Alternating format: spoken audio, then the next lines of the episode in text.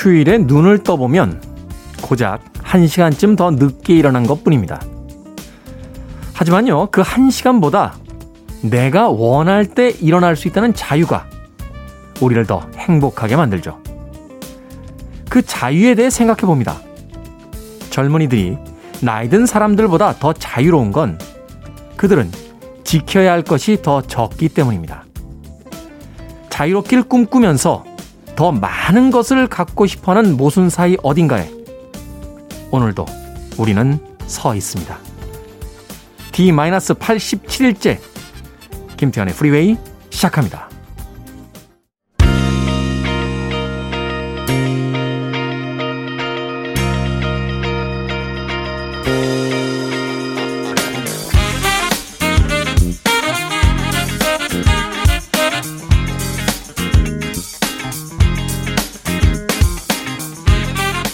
빌보드 kid의 아침 선택 김태훈의 프리웨이 저는 클 태 자 쓰는 태디 김태훈입니다. 오늘 첫 곡은 Ambrosia Biggest Part of Me 들이었습니다. 1980년 빌보드 싱글 차트 바로 이번 주에 6위에 올랐던 곡이었습니다. 자, 6월 토요일 1부는요. 음악만 있는 토요일로 꾸며 드립니다. 아, 바로 이번 주 80년대의 빌보드 싱글 차트에서 히트했던 음악들을 중심으로 해서 선곡해 드립니다. 두 곡과 세 곡 이어지는 음악들 속에서 좀 편안한 토요일 아침 맞으시길 바라겠습니다.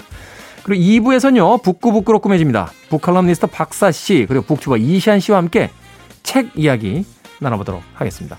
오늘 또 어떤 책일지 기대해 주시길 바랍니다. 자, 청취자분들 참여 기다립니다. 문자번호 샵 1061, 짧은 문자는 50원, 긴 문자는 100원, 콩은 무료입니다. 여러분 지금 KBS 2라디오 김태현의 프리웨이 함께하고 계십니다.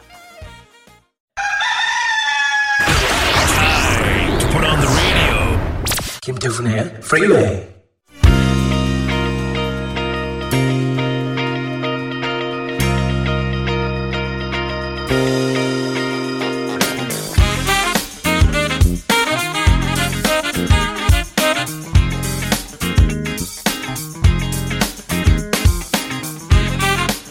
80년대 이번 주 빌보드 싱글 차트에서 상위에 랭크됐던 음악 3곡 이어서 들려드렸습니다.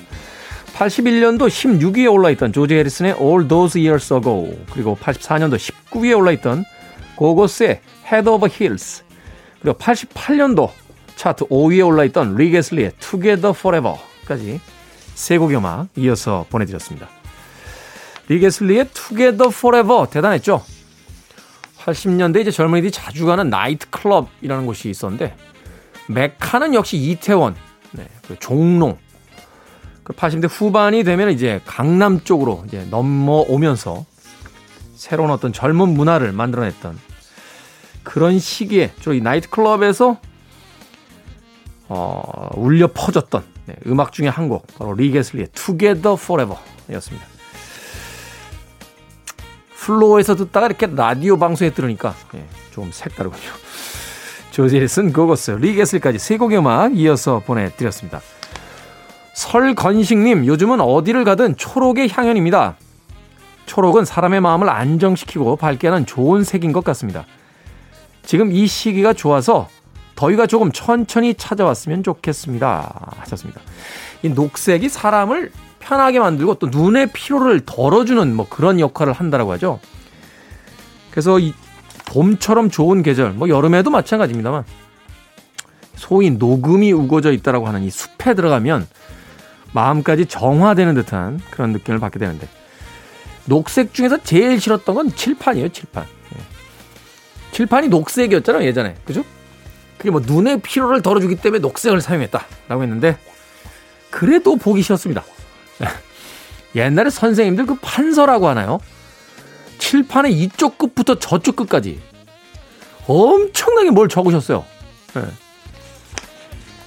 네. 특히 제가 이제 고등학교 때 지리 선생님, 네, 역사 선생님, 진짜 엄청나게 적었습니다. 엄청나게.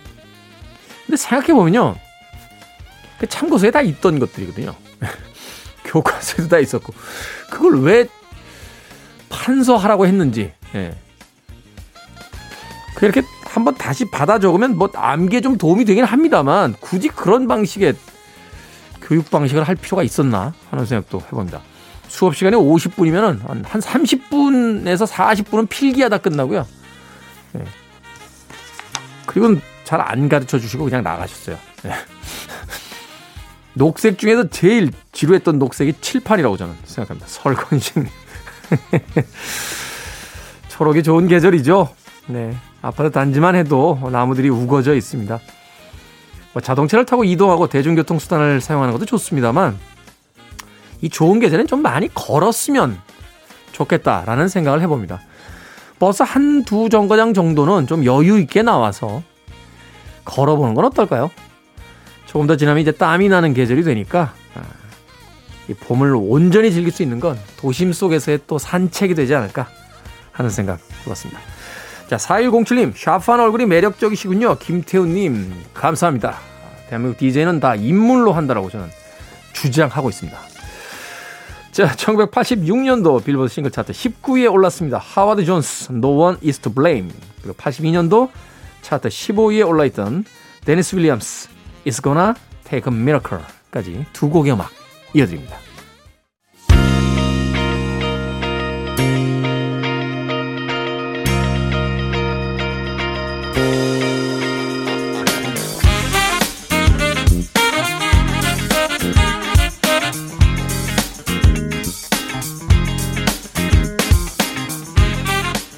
빌보드 kid의 아침 선택 KBS 2라디오 김태훈의 프리웨이 음악만 있는 토요일 일부 함께하고 계십니다.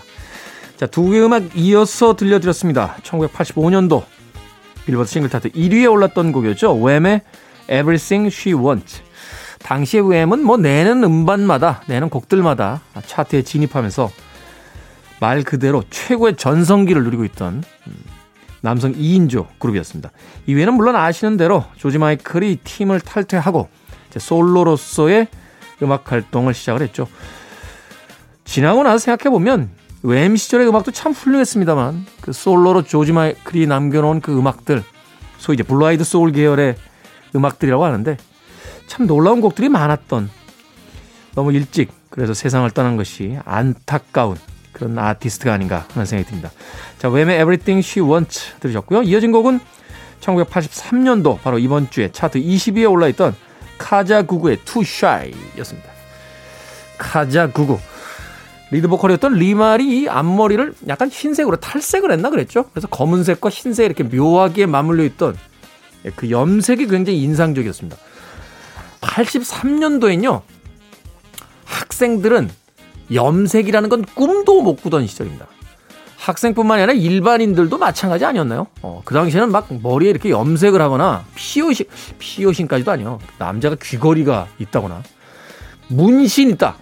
이러면 이제 사회에서 배척되던 시대였습니다.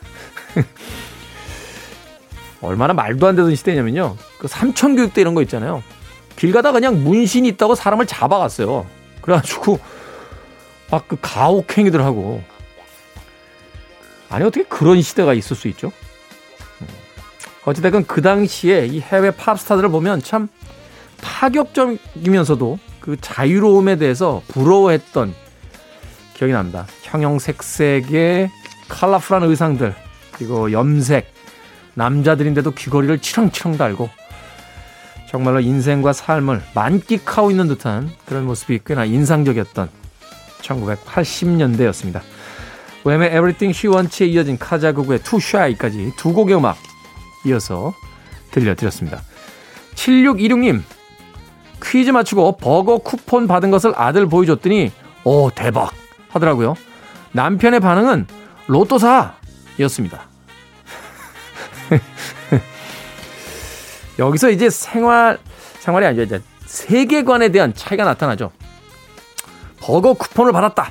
라고 아들과 남편에게 보여줬는데 아들은 바로 현재를 즐기는 현실주의자입니다. 대박! 하면서. 남편분은 거기서 만족하지 못하고 한 번 더 뭔가를 어, 해보고 싶은 로또를 사라.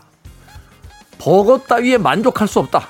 이렇게 운이 좋다라면 그 운을 로또에서 한번 터뜨려보자. 하고 이야기하는 분인 거죠.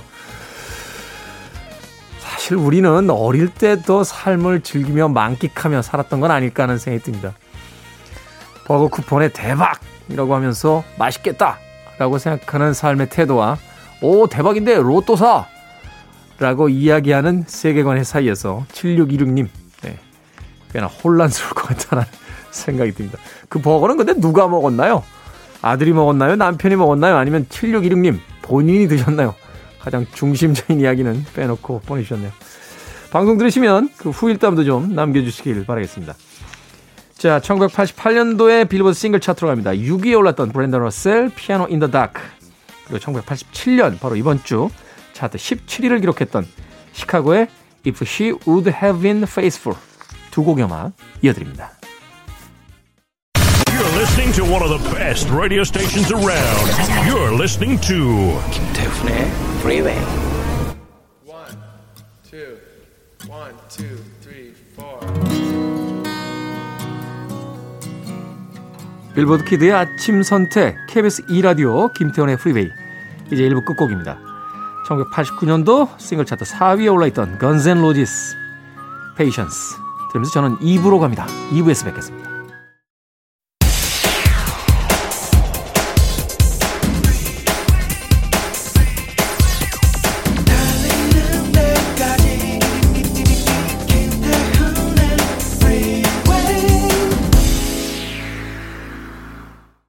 김태훈의 프리웨이 6월 5일 토요일 2부 퀸의 Bohemian Rhapsody로 시작했습니다.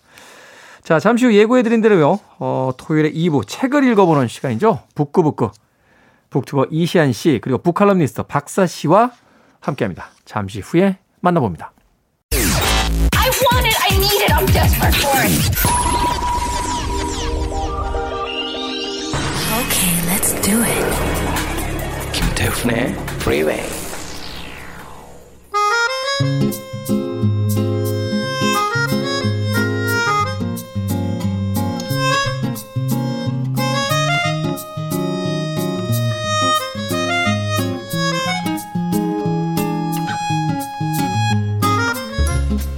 토요일 아침인데도 일찍 잠에서 깨시면 억울하십니까? 그 억울함 최대한 저희들이 달래드리겠습니다. 북구북구 신간 지식 편의점 2가 절찬리 판매 중입니다. 북튜버 이시안 씨 그리고 이게 웬일입니까? 최근에 대상 포진 진단을 받은 박사 씨 나오셨습니다. 안녕하세요. 네, 안녕하세요. 저 안녕하지 못합니다. 절대 안녕하지 못해요. 그러네요. 이 대상 포진에 대한 이야기가 워낙 많이 들었어서 이거 굉장히 아프다며요. 굉장히 아파요. 눈물 납니다, 정말. 아이고야. 월, 원래 잘 걸리시는 체질이세요? 아니면 처음 걸리신 거예요? 처음 걸렸죠. 아. 예. 근데 대상포진은 한 번 걸리면 재발이 굉장히 자주 된다고는 해요. 그래서 한번 걸리고 이제 치료하고 6개월 지나면은 예방 접종을 꼭 맞으라고 그러더라고요. 음. 여러분 예방 접종 꼭 맞으십시오. 네. 이건 아프면 정말 괴롭습니다. 저 다음 주에 맞으러 가야겠다. 이게 왜냐면 이제 대상 포진이 그 저도 이야기 들었는데 이 바이러스가 신경 어디에 이렇게 베이스 캠프를 친대요. 그래가지고 거기 있다가 몸 상태가 이렇게 좀 다운되면 바로. 그때 다시 또 나왔다가 네. 또 없어 들어갔다가 뭐 이렇게 이제 반복이 돼서 네. 예방주사 꼭 맞으시길 바라겠습니다. 박사 씨 마음 같아서는 보내드리고 싶은데 오늘 착한 건 읽고 가셔야 됩니다. 네, 저는 오늘 좀 상상의 세계에 빠질 필요가 있습니다. 저희 현실이 너무 그렇군요. 고통스럽습니다. 자, 오늘 읽어볼 작품은 바로 그 북칼럼니스트 박사 씨가 추천한 단편이죠. 제임스 서버의 월터 미티의 은밀한 생활 되겠습니다. 아마 방송 들으신 분들, 어?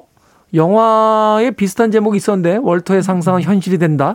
그리고 또 영문 제목은 역시 월터 미티의 은밀한 그 비밀 생활 이렇게 돼 있었죠. Secret Life라고 돼 있죠. 네. 바로 그 영화의 원작이 된 소설입니다. 자, 원작이 된 소설은 그 영화 어떻게 다르고 같은지 지금부터 하나씩 읽어보도록 하겠습니다. 먼저 작가에 대한 소개부터 좀 해주세요. 제임스 서버. 사실 미국에서는 제2의 뭐 마크 트웨인이다. 뭐 미국의 4대 유머 작가다. 아, 그 중에 한 명이다. 뭐 이런 대단한 그 찬사를 받고 있는 작, 그 작가인데 우리에게는 사실 조금 낯선 것도 사실이거든요. 네, 네. 아마 이번 기회에 이름을 들어보신 분들도 꽤 되지 않으실까 싶은데요. 이 본명은 제임스 그로버 서버라고 합니다. 네. 1894년에 태어나셔서 1961년에 돌아가셨어요. 이제 미국의 유머 작가이고 또 만화가이기도 합니다. 말씀하셨듯이 마크 트웨인을 잇는 20세기 미국 최고의 유머 작가다. 뭐 이런 얘기도 듣는데요. 네. 커트 보네거트 아니었습니까? 아, 네. 커트 보네거트의 그 유머와는 또 약간 세계가 다른. 다른. 네, 네. 그런 그 유머의 세계를 또 보여주고 있죠. 네.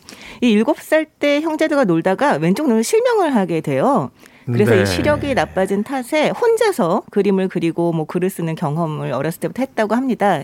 거기다가 이 집안 사람들이 굉장히 유머러스해요. 음. 그래서 이 두 가지가 결합이 되면서 좀 어두우면서도 엉뚱한 상상력을 보여주는 그런 작가예요. 아, 그 네. 한쪽 눈을 실명한 자신의 어떤 어두운 그 이제 그 상처와 거기에 또 유머러스한 어떤 반대적인 성격이 이제 합쳐져서 아주 네, 독특한 어떤 세계관을 만들어내게 되는 거군요. 네, 아주 독특하죠. 네. 이 대학 졸업 후에 신문사에 다니면서 밤에는 극단에서 뮤지컬 각본을 쓰고요. 네. 이후에 그 이비 화이트와 함께 그 낸 첫 책에서 그 사파를 그리게 됩니다. 그러면서 이제 만화가로도 활동을 하게 돼요. 네. 이 39세 때 그 자서전을 씁니다. 39세 때 자기 삶에 뭘 한다고 자서전 쓰는지 모르겠지만 저는 아직도 못 쓰겠.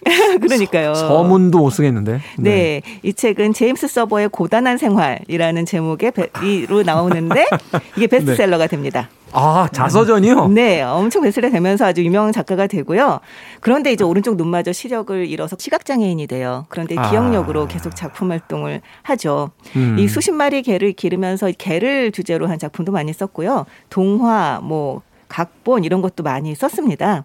그리고 음. 1961년에는 이 자신의 단편들을 엮은 서버 카니발이라는 작품으로 토니상을 수상하기도 해요. 아, 근데 대단하네요. 그 해에 네 아쉽게도 뇌수술로 인한 그 폐렴 합병증으로 사망하게 됩니다. 음. 이 오늘 소개하는 월터 미티의 은밀한 생활은 이 대공황 이후에 좀 침체됐던 이 남자들에게 아주 큰 공감을 얻어서요. 월터 미티 신드롬이라고 할 만한 그런 엄청난 반응을 불러일으켰는데요. 네. 이후에 이 월터미티라는 단어가 사전에까지 등재되게 됩니다. 어. 이 터무니없는 공상에 빠진 사람을 뜻하는 이 보통 명사로요. 네. 사실 이게 영국이라든지 미국에서 정치권에서 네. 상대 후보자들 공격할 때 월터 미티 같다라는 이야기 영문 표현에 등장하잖아요. 그러니까 네. 몽상가다 저 사람 네. 엉뚱한 상상만 한다 막 이렇게 우리나라는 보통 옛 전직 대통령들 이름을 대면서 막 그러니까. 누구 같다라는 표현들 많이 하죠 정치권에서. 네, 제가 기억하기로 아마 버락 오바마도 등장했을 때 네. 월터 미티 같다라는 이야기를 몇 번 들었던 걸로 기억을 하는데 네. 아무튼 그만큼 미국인들에게는 소위 그 일반 명사가 돼 있을 정도로 네네. 많이 알려져 있고 또 사랑받는 그런 작가이자 작품이다 이렇게 또 볼 수 있을 것 같은데요. 네. 짧은 단편이긴 한데 또 그래도 우리가 줄거리를 이야기 안 할 수가 없죠. 우리 또 스포일러 전문가 이시안 씨께서 아 근데 이 책은 아, 이 소설은 이게 줄거리라고 하기도 굉장히 애매합니다.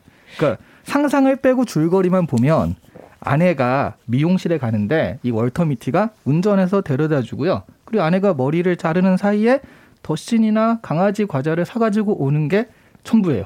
음. 이 사이에 이제 월터 미티의 상상이 들어가는 거죠. 뭐 해군 중령이 되기도 하고 의사가 되기도 하고 조종사가 되기도 하고 뭐 사형수가 되기도 하고 그 사이에 들어가는데 이걸 빼고 보면 이게 뭐지? 무슨 무슨 줄거리지? 이런 생각이 들기도 해요. 사실 그 약간 보수적인 어떤 소설 이론을 가르치시는 분들의 입장에서는 이걸 소설이라고 할 수 있어. 사건이 없으니까요. 네. 근데 이거야말로 소설 아닌가요? 그렇게 전 생각합니다. 그렇죠, 그렇죠. 네. 네. 사실 영화도 그렇잖아요. 영화는 그 줄거리가 쫙 있는데 이게 이게 뭐 영화랑 아, 저는 사실은 영화를 먼저 보고요. 네. 그게 오늘 이걸 한다고 해서 제임스 서버를 한다고 해서 이게 원작이 있을 거라고 상상을 못했어요. 영화에서. 음. 저는 원작은 있다는 건 알았는데 네. 저도 이번에 봤어요. 그리고 제가 이 책을 봤잖아요. 네. 보고서 생각한 게 이게 왜 원작이지 하는 생각이 굉장히 많이 들었거든요. 그렇죠. 큰 차이가 나죠. 네. 줄거리와는 전혀 상관없이 월터 미티라는 이름과 갑자기 정말 예고도 없이 갑자기 상상에 빠진다. 이 설정 하나밖에는 좀 비슷한 게 없잖아요. 그래서 아, 정말 읽으면서 되게 낯설기도 하고 재밌기도 하고 그랬습니다. 사실 이제 원작으로 분류되는 소설들 중에 그런 작품들이 꽤 있는 것 같아요. 음. 제 기억이 맞다면 이제 깊고 푸른 밤 같은 작품도 영화 속에서 이제 장미 씨가 연기하는 그 여성 캐릭터가 굉장히 주인공으로 등장하는데 네. 원작에는 없어요. 아예 그 캐릭터 자체가. 그리고 굉장히 짧은 단편으로 그냥 남자 둘이서 그 캘리포니아 쪽에 이제 해안도로를 따라서 왔다 갔다 하는 이야기들. 그리고 또 어떤 작품이 있을까요? 어, 올드보이 영화 혹시 보셨나요? 아니요, 안 봤어요. 올드보이는 왜 15년간 갇혀 있다가 이제 네. 나와서 복수하는 이야기잖아요. 네. 그것도 원작이 따로 있나요? 일본 만화에 그럼요. 있어요. 네. 아, 일본 만화인데 만화. 네. 그게 왜 원작인지. 그러니까 15년간 갇혀 있었다는 설정 이외에 사건이 다 다릅니다. 아, 그 사실은 뭐 조금 다른 이야기는 합니다만 박찬욱 감독이 그 각본을 쓰기 위해서 이제 원작을 사겠다라고 했을 때 일본 쪽에서 되게 싼 가격에 줬대요. 그러면서 아, 아니 뭐 이런 거를 영화를 해? 라고 했는데 그게 칸에서 상을 받고 나니까 아 이런 건 작품을 가지고 이렇게도 만들어내는구나 라고 했다는데 음, 네. 아무튼 좀 다른 이야기는 했습니다만 네. 자, 월터 미티의 의 은밀한 생활, 이 현실과 상상의 세계를 오가는 내용인데 앞서 이제 그 박사 씨가 이야기해 주신 부분에 키 그 포인트가 있는 것 같아요. 이게 이제 대공황 이후에 미국의 그 움츠러든 이제 중년의 남자들을 이제 그 대상으로 했던 어떤 소설이다라고 이야기를 해 주셨잖아요. 작품에서 보면 아내한테도 그렇게 당당히 맞서는 맞선다는 표현이 좀 그렇습니다만 이야기를 못하는 사람인 것 같고 그렇죠. 오, 가다가 만나는 사람들에게 늘 주눅이 들어있는 맞아요. 그런 인물로서 이제 묘사가 되는데 이게 다 이유가 있는 거죠? 이게 아무래도 그러니까 이 사람 같은 경우 이 작가 본인이 좀 부인과의 관계에서도 조금 많이 밀리는 형태였었다고 합니다. 네. 그러다 보니까 자기 작품에서 그렇게 부인에게 조금 약간 이렇게 그뭘 짓눌려 있다고 해야 되나요? 좀 이렇게 기- 주눅이 들어 있는 그런 음. 캐릭터들을 많이 다뤘는데요. 이제 그런 캐릭터들이 상상에서는 정말로 자기의 그 날개를 펴는 거죠. 네. 그래서 이 상상 속에 나오는 인물들이 다 굉장히 아주 당당하고 그리고 아 근데 저는 이런 생각을 좀 했어요. 보면서 저희도 사실 어렸을 때는 좀 그런 상상들을 많이 하잖아요. 다 그러지 하죠. 않으셨어요? 네. 아, 특히 이제 남자 같은 경우는 야 옥상으로 올라와 이 얘기를 한 아. 100만 번쯤 상상하죠.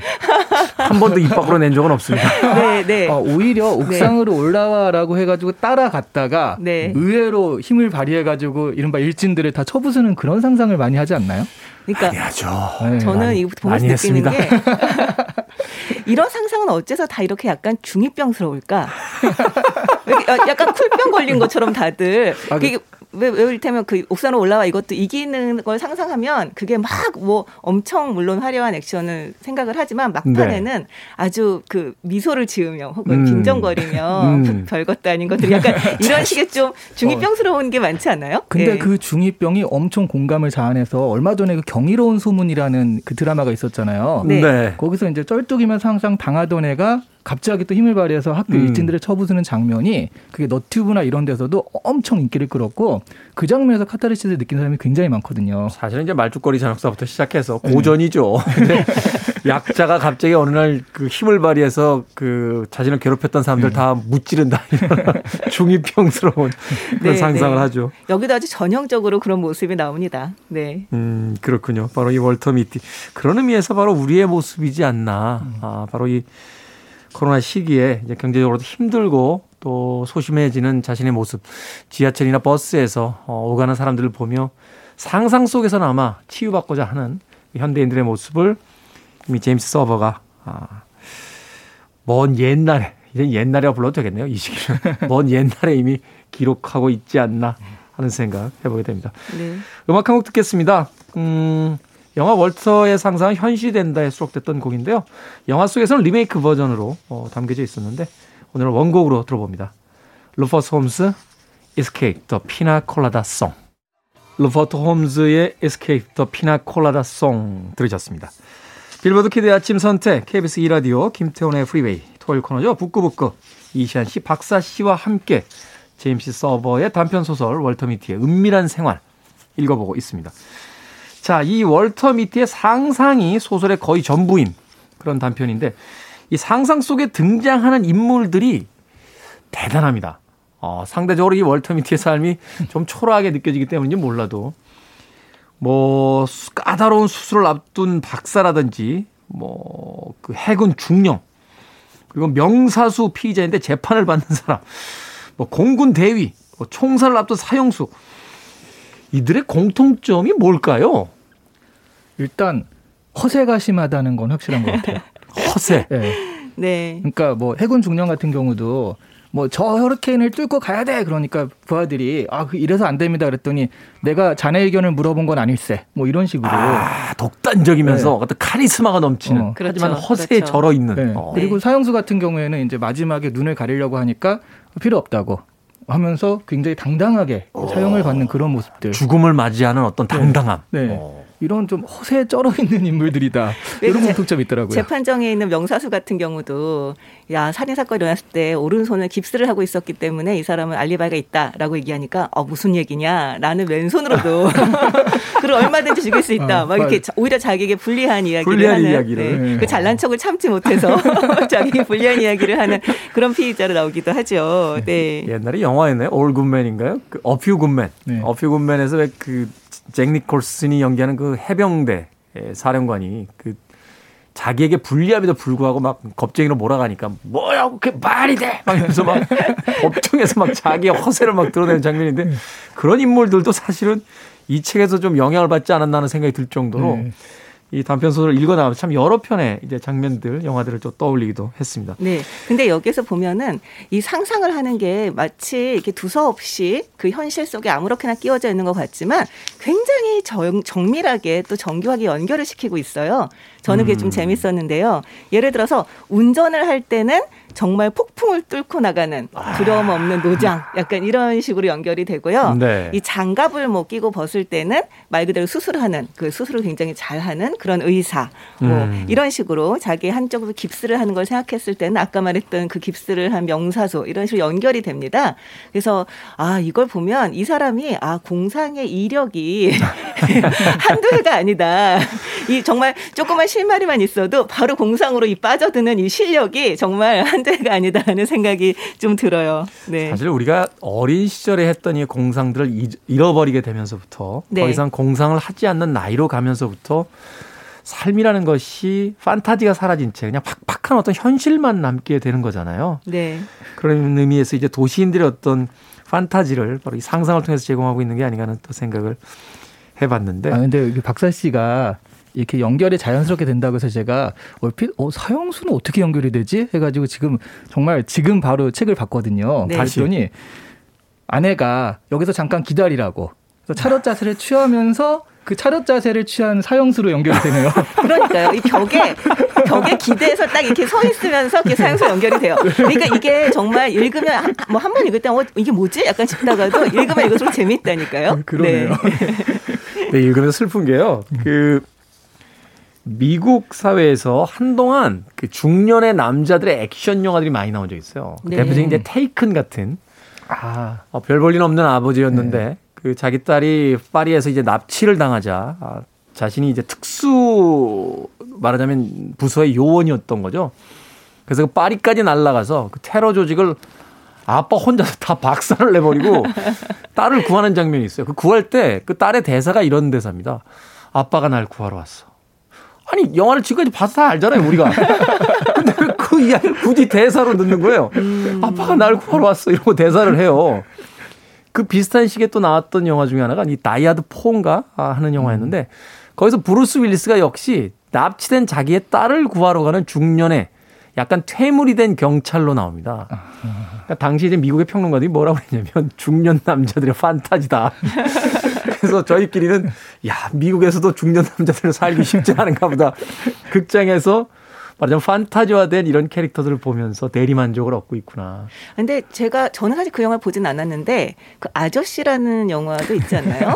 그게 behind 스토리가 있는 게요. 사실은 그 캐스팅을 할 때 송강호 씨를 캐스팅을 하려고 그랬대요. 네네. 진짜 아저씨가 등장하는. 아. 그래서 아저씨의 판타지를 만들려고 했는데 네. 원빈 씨가 등장하는 바람에 중년 아저씨들은 망했죠. 그렇죠. 그건 사실은 그, 그 중년 아저씨들의 욕구를 충족시키지 못했을 것 같아요. 그러니까 이제 젊은 남자들 쪽으로 더 이렇게 focusing이 좀 되면서 여성 관객들이 더 많이 이제 들어오긴 됐는데. 네. 근데 원래 영화계에서 건드려서는 안 되는 3대 이게 있거든요. 그래서 지금 두 개가 나왔어요, 벌써. 그 리암 니슨의 딸 음. 건드리면 안 된다. 그다음에 원빈 옆집 사는 소녀. 소녀.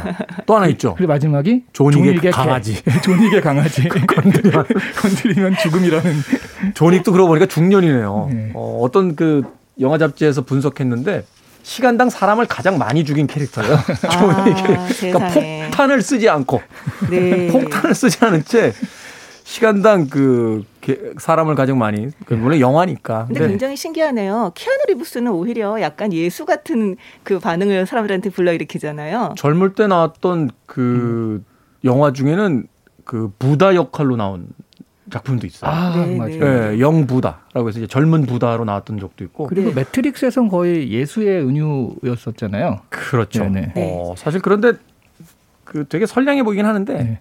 사람을 리브스는 가장 많이 죽인 예수라니 정말 아이러니하네요. 사실은 이제 현존하는 최고 액션 스타 한 명만 꼽으라고 하면 네. 사실은 사람들이 브루스 윌리스보다는 키아누 리브스를 음. 이야기합니다. 오. 예, 사실은 액션 영화들 굉장히 멋있게 찍은 영화들이 많아서 네. 어찌 됐건 어 저도 그 인터넷으로 티셔츠 샀어요. 가슴에 이렇게 개가 있고 존익이 서 있고 개를 건드리면 내가 찾아온다.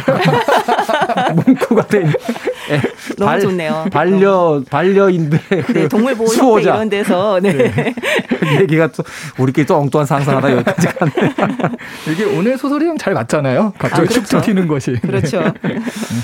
자, 이 월터 미티의 어, 은밀한 생활. 여기서 이제 미티라는 단어는 터무니없는 공상을 하는 몽상가다라는 단어로까지 쓰인다고 하니까 자, 이 책 속에서 그의 상상이 얼마나 어, 끝간데 없이 나가는지 여러분들도 한번 책을 꼭 읽어보시길 바라겠습니다. 음악 한 곡 듣고 와서 계속해서 이야기 나눠봅니다. 역시 영화에 수록이 됐던 곡인데 원곡으로 듣습니다. 휴먼 리그, Don't Show Me.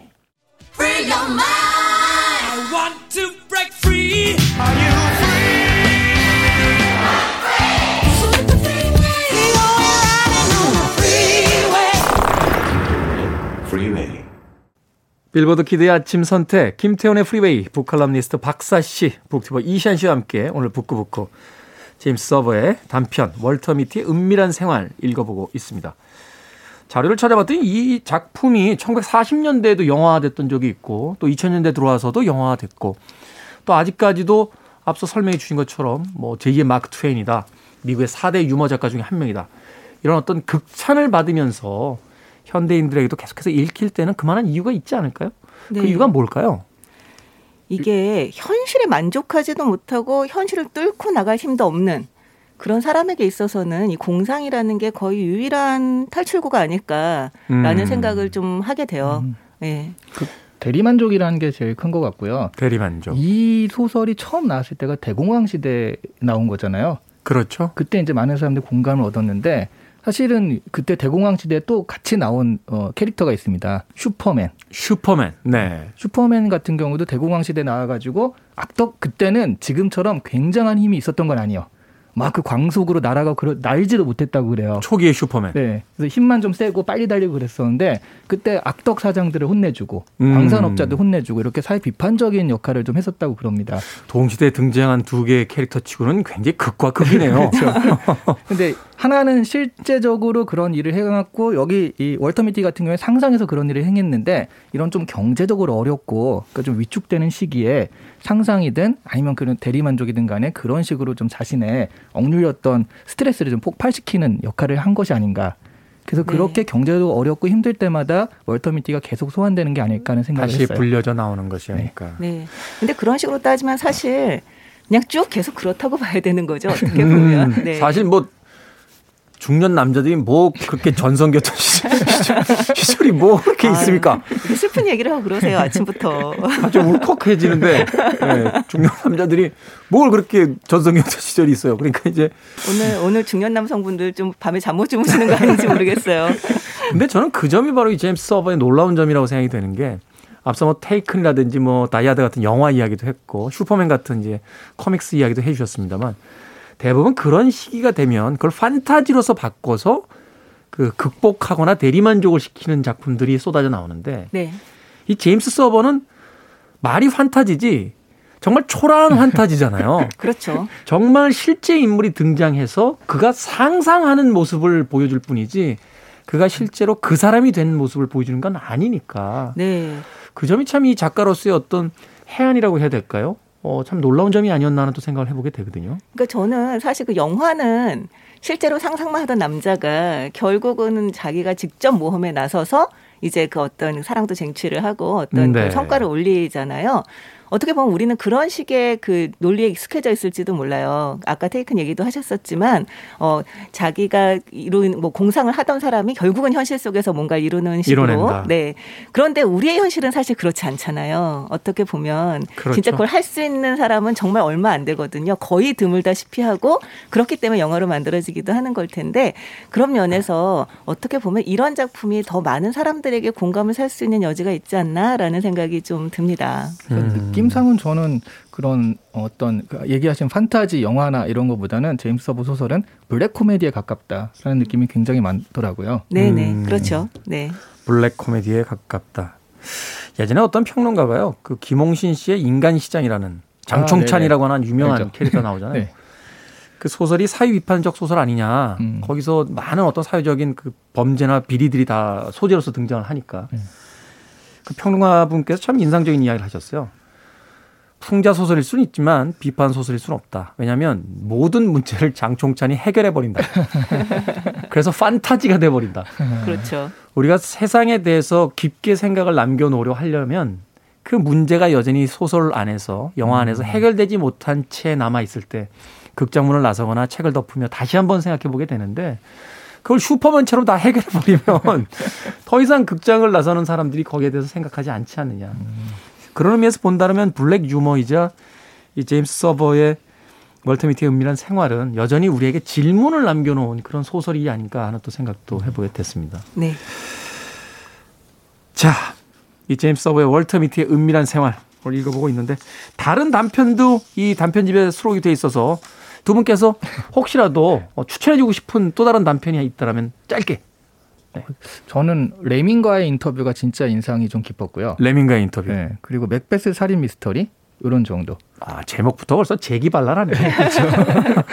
그 맥베스 사건을 살인 사건 그 추리 소설 있잖아요. 그런 문법으로 해석을 해서 보니까 되게 웃긴 거예요. 이게. 우리가 이미 알고 있는 맥베스를. 예, 예. 어. 그러니까 이 사람이 범인일 리가 없다. 왜냐면 처음 나온 사람은 범인이 아니다. 뭐 이런 식의 한 번 나온 사람이 범인일 수 없다. 그러니까 이 사람 은 범인이 아니고 이런 식으로 우리가 그래. 아는 문법에 맞춰서 이걸 하니까 음. 되게 재기발랄한 해석이 나오고 그러, 그러더라고요. 그러네. 옛날 스크림이라는 그 영화에서 왜 그 공포 영화의 문법을 가지고 왜 범인들을 골라내잖아요. 어? 어떤 사람은 죽는다, 누구는 안 죽는다, 누구는 어디서 죽는다. 아, 그런 문법을 우리가 익히 알고 있는 작품에다 대입시켜서 네. 일종의 블랙 유머로서 대단한 발상이네요, 정말. 네, 어. 네. 박사 씨는 어떤 책 또 권해주시겠습니까? 아, 저 같은 경우는 이 사람이 그 일생을 보면 굉장히 뭐랄까 자기 이름을 내세운 책을 많이 냈어요. 그러니까 제임스 서버의 고단한 생활이라는 자기 그 자서전도 자서전. 그렇고요. 제임스 서버의 세계에 오신 걸 환영합니다. 라는 제목의 책도 있고요. 자의식이 카니- 네. 서버 카니발도 그렇고 네. 서버 앨범이라고 하는 책도 내고요. 정말 아 너무 너무 재밌다라는 생각을 하게 되는데 이 사람이 그만큼 어떻게 보면 자기와 자기 가족들을 대상으로 한 단편들을 굉장히 재밌게 썼어요. 그래서 음. 네이 단편에도 제- 그 제임스 서버의 고단한 생활이 이제 수록이 돼 있거든요. 그러니까 한번 그그 가족들이 얼마나 엉뚱한가를 한번 보시는 것도 좋지 않을까 생각합니다. 그러고 보니까 아, 나머지 한쪽 눈마저 이제 실명한 채 그 해에 이제 세상을 떠났다는 이야기를 해주신 게 참 안타까운 게 오히려 그의 상상이 그 이후에 또 어떤 작품을 만들어낼 수 있었을까를 또 궁금해하는 독자의 예, 또 몫이 되지 않을까 하는 또 생각도 하고요. 그가 그런 신체적인 어떤 장애를 가지고 있었기 때문에 자기만의 어떤 상상 속에 오래 머물 수 있었던 그런데 그것을 판타지로 만들어낸 게 아니라 그대로 그 직시하면서 이 캐릭터들을 만들어냈다는 게 참 놀라운 작가다라는 생각 다시 한번 해보게 됩니다. 자, 월터 미티의 은밀한 생활 한 줄로 정리해 주십시오. 음, 저는 네컨 만화를 소설로 보면 이런 소설이 아닐까. 음, 이렇게 한 줄로 정리하겠습니다. 네컷만의 기승전결의 어떤 그 간결함과 강렬함이 바로 이 단편 소설에 담겨져 있다. 그리고 거기에 풍자 정신이나 이런 것까지. 네. 그러네요. 우리 예전에 봤던 그 신문의 네컷 만화가 참 많은 이야기를 하고 있었네요. 그렇죠. 짧지만. 그러니까. 네. 저는 그러니까 우리 삶은 지루해 보이지만 사실 찬찬히 들여다보면 좀 웃긴 구석이 있거든요. 네. 근데 그 웃긴 구석을 발견하는 시가 그, 그 발견하는 법 이것을 서버의 작품은 알려주지 않나라고 생각을 합니다. 음, 네. 우리가 이미 알고 있다고 생각했던 우리의 삶의 모습을 제임스 서버의 그 독특한 시각으로 다시 보게 됐을 때 전혀 다른 것을 또 알 수 있는 바로 그런 소설이다라고 이야기를 해주셨습니다. 다시 읽어보고 싶네요. 한번 읽어봤는데 제임스 서버의 월터 미티의 은밀한 생활은 집에 가서 다시 한번 읽어봐야 되겠다 하는 생각 해봅니다. 자, 다음 주 예고를 먼저 좀 드리겠습니다. 다음 주, 야, 이거 누가 추천하신 겁니까? 추리 소설의 걸작이죠. 코난 도일, 예, 소위 그 셜록 홈즈를 만들어낸 위대한 추리소설 작가의 그 작품들 중에서도 단연 걸작이라고 하는 바스커빌 가문의 개. 아, 그거 제가 알기로는 테디가 추천한 걸로 알고 있습니다. 그렇습니다. 아, 제- 제가 아, 이미 읽은 책이고 네, 아니, 재밌고 굉장히 굉장히 살기 좋으시겠어요. 본인이 추천하고 본인이 감동해. 와. 저도 좀 상상 속에서 저런 그런 캐릭터들을 어, 상상합니다.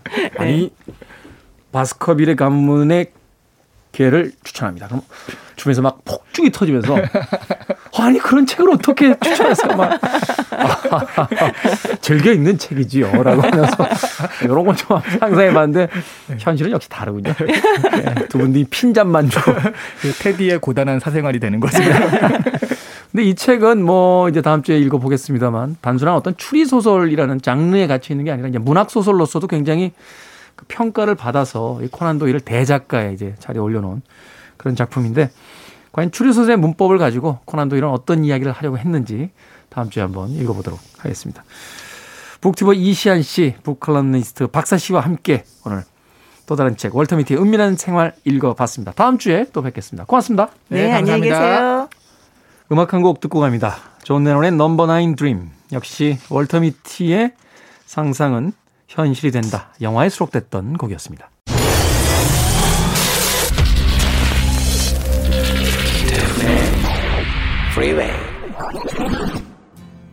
KBS 2라디오 김태훈의 프리웨이 D-87째 방송 이제 끝곡입니다. 역시 영화 월터의 상상은 현실이 된다. 수록됐던 곡이었죠.